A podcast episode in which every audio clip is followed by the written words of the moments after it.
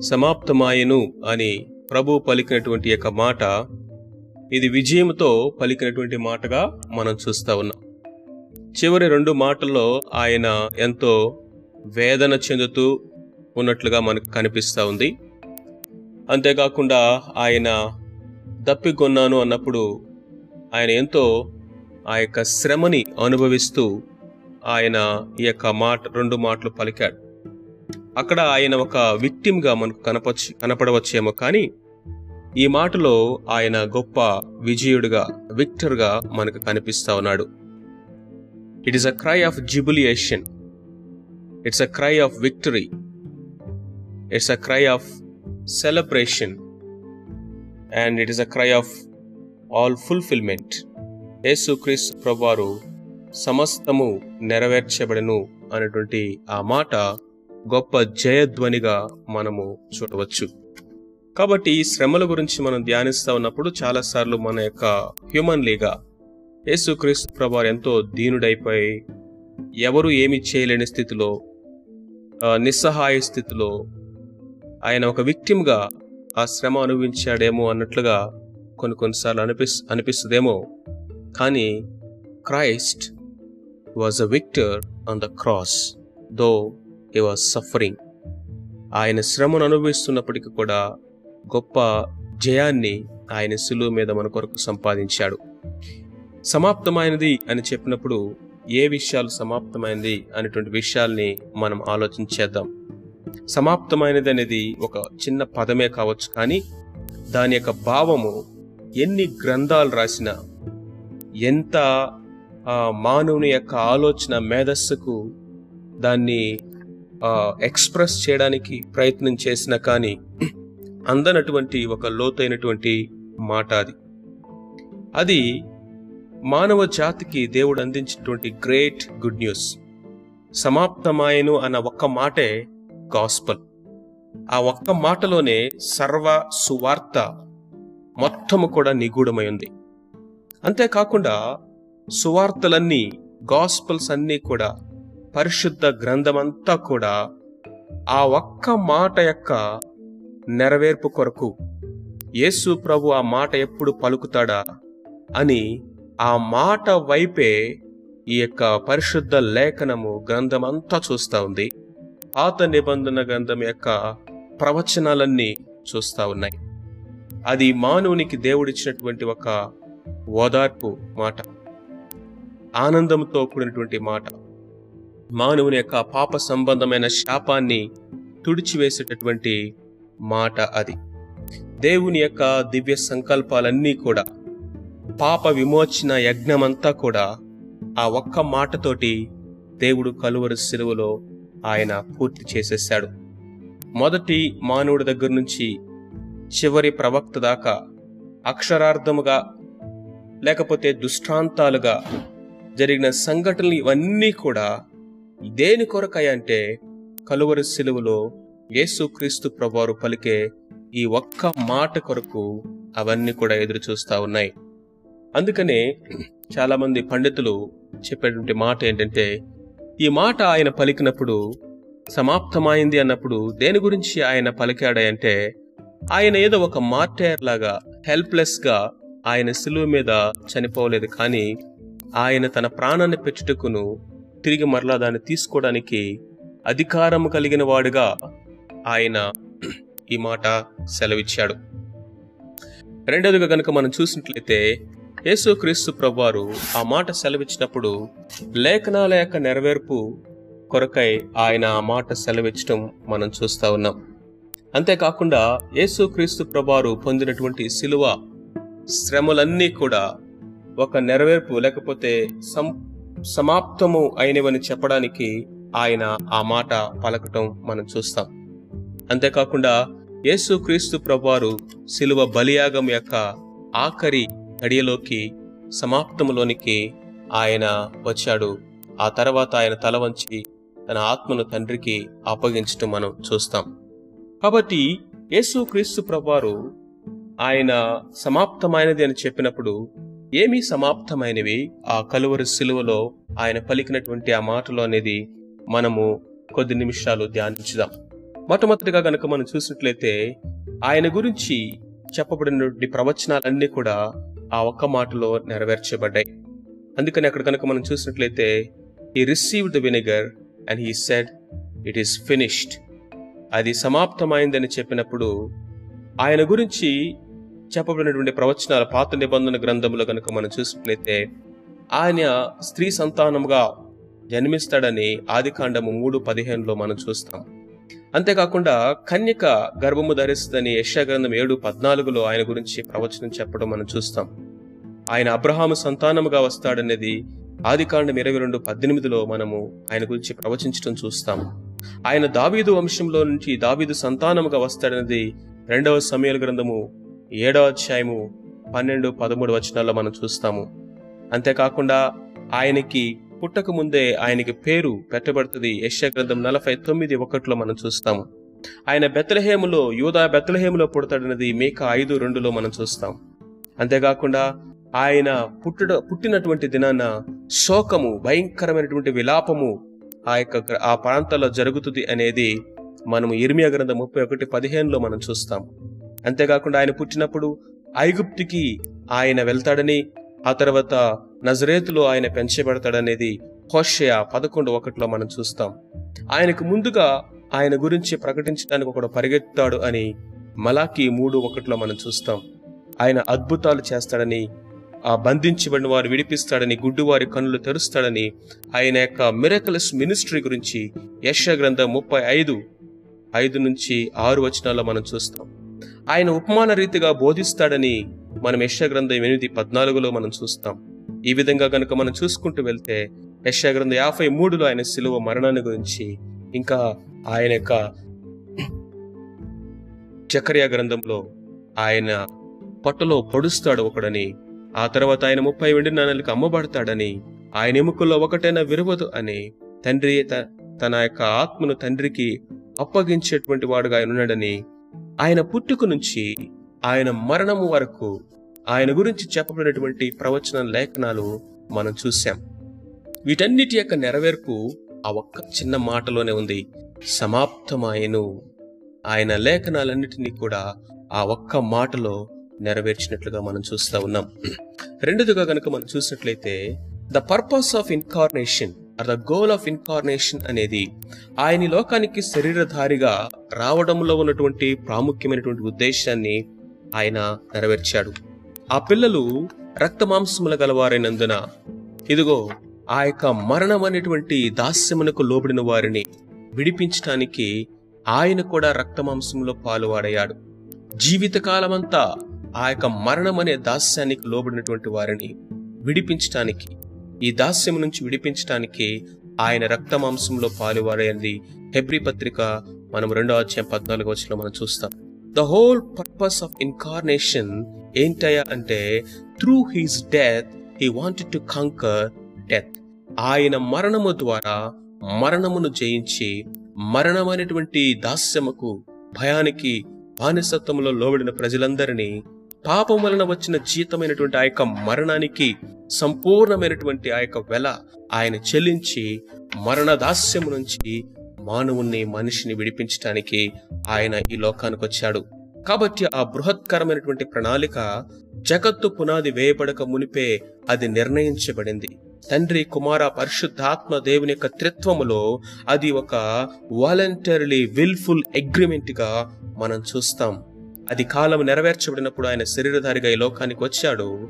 ఈ లోకములో ఆయన జీవించేటువంటి ఆ కాలము కూడా అది ముగించబడి గడియ వచ్చింది. ఆ శిలువ మీద ప్రభు ఇప్పుడు ఆ బలియాగాన్ని సంపూర్తి చేసే సమయం వచ్చింది. దాన్ని ఆ ఒక్క మాటలో ఆయన తెలియచేశాడు. ఇట్ ఈస్ ఫినిష్డ్ అందుకని యోహాన్స్ వార్త పదిహేడు అధ్యాయము నాలుగో వచ్చిన కనుక మనం చూసినట్లయితే తండ్రి నీవు నాకు అప్పగించినటువంటి పనిని భూమి మీద నేను సంపూర్తి చేసి నిన్ను మహిమపరిచాను అని ఆయన ఆ తండ్రికి ఎచ్చమైన తోటలో ప్రార్థన చేయటం మనం చూస్తాం. కాబట్టి ఆయన కలువరి శిలులో చేసి ముగించబోయే కార్యాన్ని బట్టి ముందుగానే తండ్రితో ఆ మాట చెప్పటం అనేది మనము చూస్తాము. కాబట్టి ఈ సిలువ అనేదే యేసు క్రీస్తు ప్రభారి లోకానికి రావడానికి అతి ప్రాముఖ్యమైనటువంటి ఉద్దేశంగా ఉంటా ఉంది.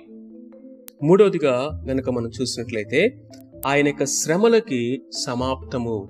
ఆయన యొక్క సఫరింగ్కి ఈ యొక్క మాటతో ఆయన శ్రమని సమాప్తం చేశాడు. హింస గురించి మనం గనక చూసినట్లయితే ఆ శ్రమల గురించి గనక మనం చూస్తే ఇప్పటి వరకు ఆ కలువరస్తులలో ఆయన పొందినటువంటి శ్రమలు మనం చూసాం ఆయన మనుషుల చేతిలో సాయితాను చేతిలో చివరికి దేవుని చేతిలో కూడా శిక్ష శ్రమని ఆయన పొందుతా ఉన్నాడు. తన స్నేహితులు తన శత్రువులు ఏకమయ్యారు. వాళ్ళు ఒకేలాగా ఆయన హింసించటం అనేది మనం చూస్తా ఉన్నాం. కాబట్టి యేసుక్రీస్తు ప్రభారు నిట్టూర్పు విరుస్తూ ఆ యాంగ్విష్లో ఆ సఫరింగ్లో ఆయన వేసినటువంటి కేక మనం చూసామండి. దాన్ని ఏ నాలుక వర్ణించగలదు? ఏ యొక్క కలము దాని గురించి వివరించగలదు? ప్రభు ఆ యొక్క భౌతికంగాను మానసికంగాను ఆత్మీయంగాను ఆ కలువరి శిలులు ఆయన పొందినటువంటి ఆ యొక్క శ్రమలని. అయితే ప్రభు ఆ శ్రమలన్నిటినీ కూడా ఆయన సహించాడు. దాన్ని ఓర్చుకున్నాడు భరించాడు. అందుకనే ఆయన్ని ద సఫరింగ్ సర్వెంట్ అని యష్యా యహోవా యొక్క సేవకుడు నా సేవకుడు అనేటువంటి నా దాసుడు అనేటువంటి మాటను అక్కడ మనం చూస్తాం. He was a man of sorrows ఆయన దుఃఖముతో నిట్టూర్పుతో ఉన్నటువంటి మనుషుడిగా ఆయన లోకములో జీవించాడు.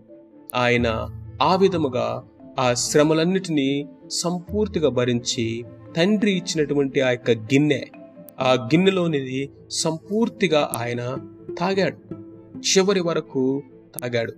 ఆ యొక్క పెయిన్ని ఆయన ఆ యొక్క చిరక కూడా లేకపోతే ఆ యొక్క మద్యము లేకపోతే మత్తుతో కలిపినటువంటి మద్యాన్ని తీసుకోకుండా ఆ పెయిన్ని రా పెయిన్ని ఆయన భరించాడు. తండ్రే ఆయన్ని ఆ సిలువు మీద మొత్తాడు. అంతేకాకుండా మనం గనక చూసినట్లయితే ఇంకా ఆ చీకటి అనేది తొలగిపోతా ఉంది. The sword of divine justice ఇదిగో ఆ యొక్క ఖడ్గము. ఇప్పుడు ఆ ఆయన్ని చీల్చినటువంటి ఆ ఖడ్గము పక్కకు రాబోతా ఉంది. The wages of sin have been paid పాపము యొక్క ఆ యొక్క జీతము లేకపోతే వెల చెల్లించబడతా ఉంది. The prophecies of his suffering are fulfilled ఆయన యొక్క శ్రమను గురించినటువంటి ఆ యొక్క ప్రవచనాలన్నీ నెరవేర్చబడిపోతా ఉన్నాయి. The divine holiness has been satisfied దైవ దైవములో దైవత్వము యొక్క పరిశుద్ధత దేవుని యొక్క పరిశుద్ధత సంపూర్తిగా ఇదిగో నెరవేర్చబడతా ఉంది.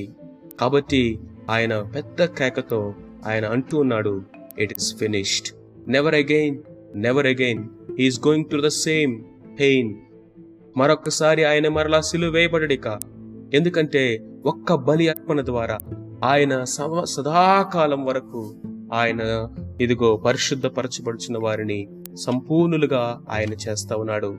By one sacrifice the eternal sacrifice అది నిత్యమైనటువంటి బలి. ఆయన మరలా మరలా ఇక చనిపోడు. ఆయన మరలా మరలా సిలువునెక్కడు.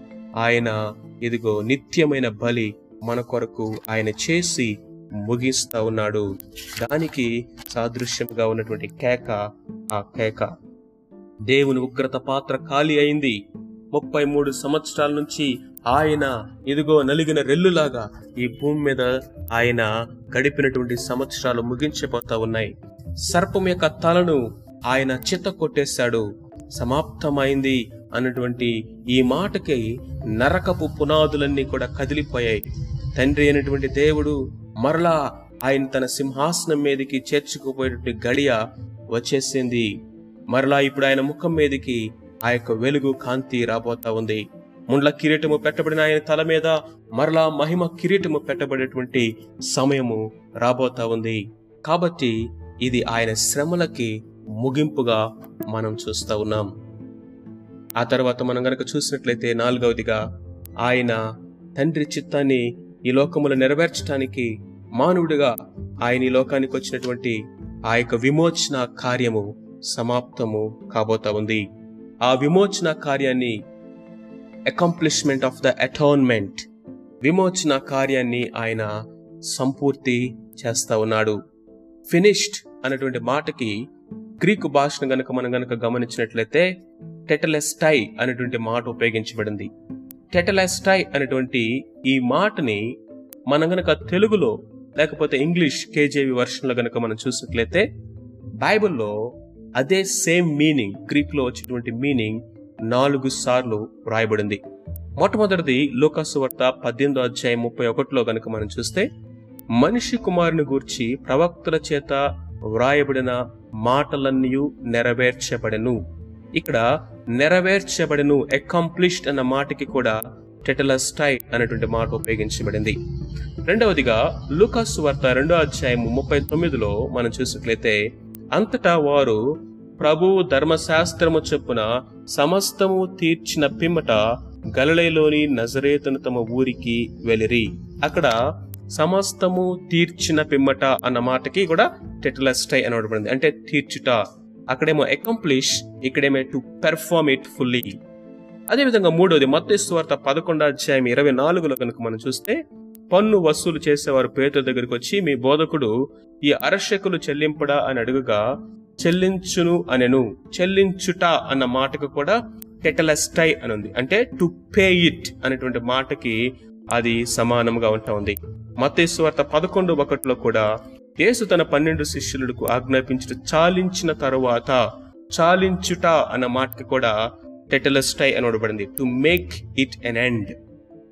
ఈ నాలుగు మాటలు ఎందుకు ఇక్కడ మనం చూస్తా ఉన్నామంటే ఈ నాలుగు అర్థాలు మూలంగా మాలగా లేకపోతే ఒక ఒక ఒక ఒక సీక్వెన్స్లో ఒక సిరీస్లో కనుక మనం చూసినట్లయితే సిలువు మీద ప్రభు పలికినటువంటి ఈ ఆరో మాట అయినటువంటి సమాప్తమైనది అనేటువంటి దాని యొక్క అర్థము నెరవేర్పు అనేదిగా మనం చూస్తపడతా ఉంది. నాలుగు మాటలు. నెరవేర్చబడినది తీర్చబడినది చెల్లించబడినది ఇక చాలించబడినది. ఏమి సమాప్తమైందయా అంటే చూడండి విమోచన కార్యం నెరవేర్చబడింది. ఏది సమాప్తమైందంటే విమోచన కార్యము సమాప్తమైంది. ఏది నెరవేర్చబడినది అంటే యేసు ప్రభువుకి తండ్రి అప్పగించిన పని నెరవేర్చబడింది. ఏది తీర్చబడింది అంటే ధర్మశాస్త్రపు విధి అంతా కూడా తీర్చబడింది. ఏది చెల్లించబడింది అంటే మానవుని యొక్క విమోచన క్రయధనం అనేది చెల్లించబడింది.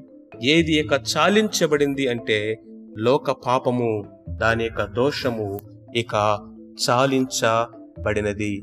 Look at these four words how wonderfully is fulfilled on the cross చూడండి విమోచన కార్యము పూర్తయింది.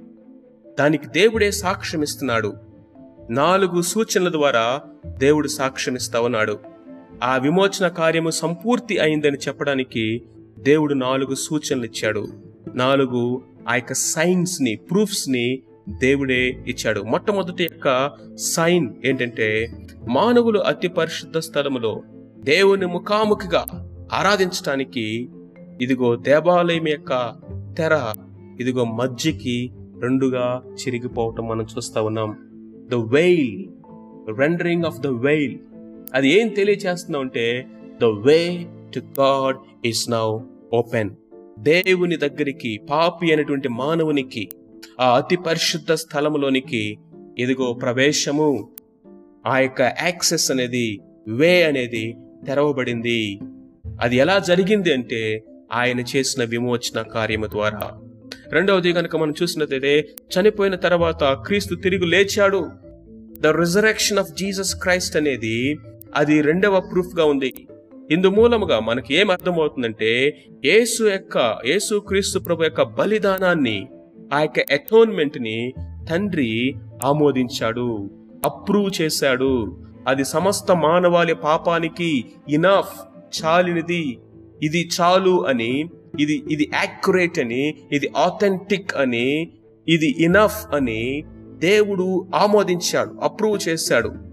అది ఆయన పునరుద్ధానము మనకు సాక్ష్యమిస్తా ఉంది. మూడవ ప్రూఫ్ ఏంటంటే యేసు తిరిగి లేచి తండ్రి యొక్క కుడిపార్శ్వమున ఆసీనుడై ఉండడము మనం చూస్తా ఉన్నాం. దాన్ని బట్టి మనకి ఏమర్థమవుతుంది కుమారుడిలో తండ్రి ఆయన ఆనందించుచున్నాడని తర్వాత కుమారుని యొక్క దైవత్వమును అది రూఢిపరుస్తూ ఉంటా ఉంది.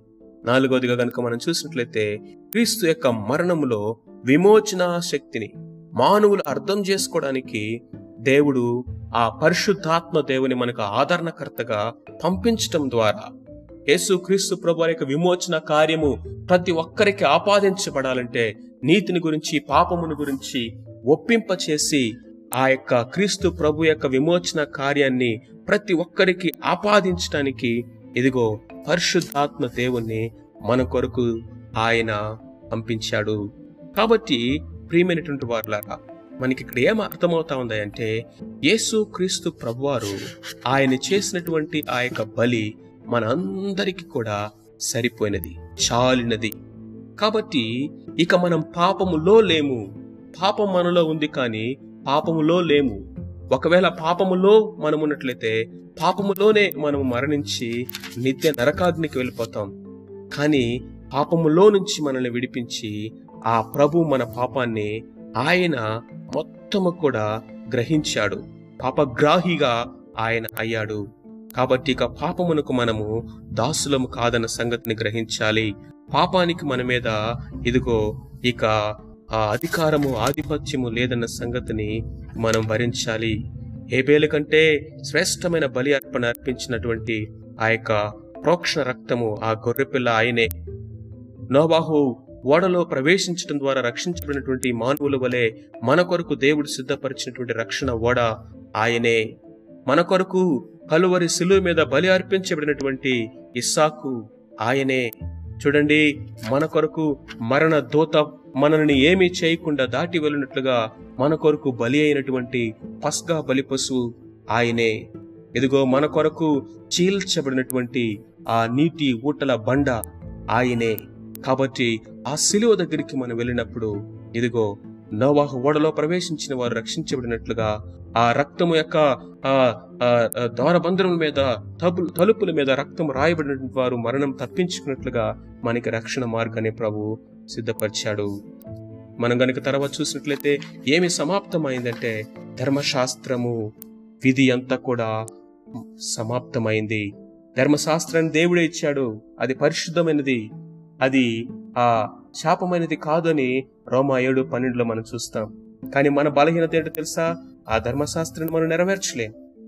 కాబట్టి ఆయనే ధర్మశాస్త్రానికి లోనైనటువంటి వాడుగా ఈ లోకానికి వచ్చి ధర్మశాస్త్రం యొక్క శాపము నుండి ఆయన మనల్ని విమోచించాడని కలతి పత్రిక సెలవిస్తా ఉంది. ధర్మశాస్త్రం అంతా నెరవేర్చు ద్వారా నువ్వు నీతిమంతుడిగా తీర్చబడతావు. కానీ అది ఎవడి వల్ల కాదు? ఎవడు కూడా ధర్మశాస్త్రం నెరవేర్చలేడు. ధర్మశాస్త్రం అంతటిని నెరవేర్చినటువంటి ప్రభువు మన పక్షముగా మన కొరకు ఆ తండ్రిని సమాధానపరిచిన వాడుగా ఉంటా ఉన్నాడు.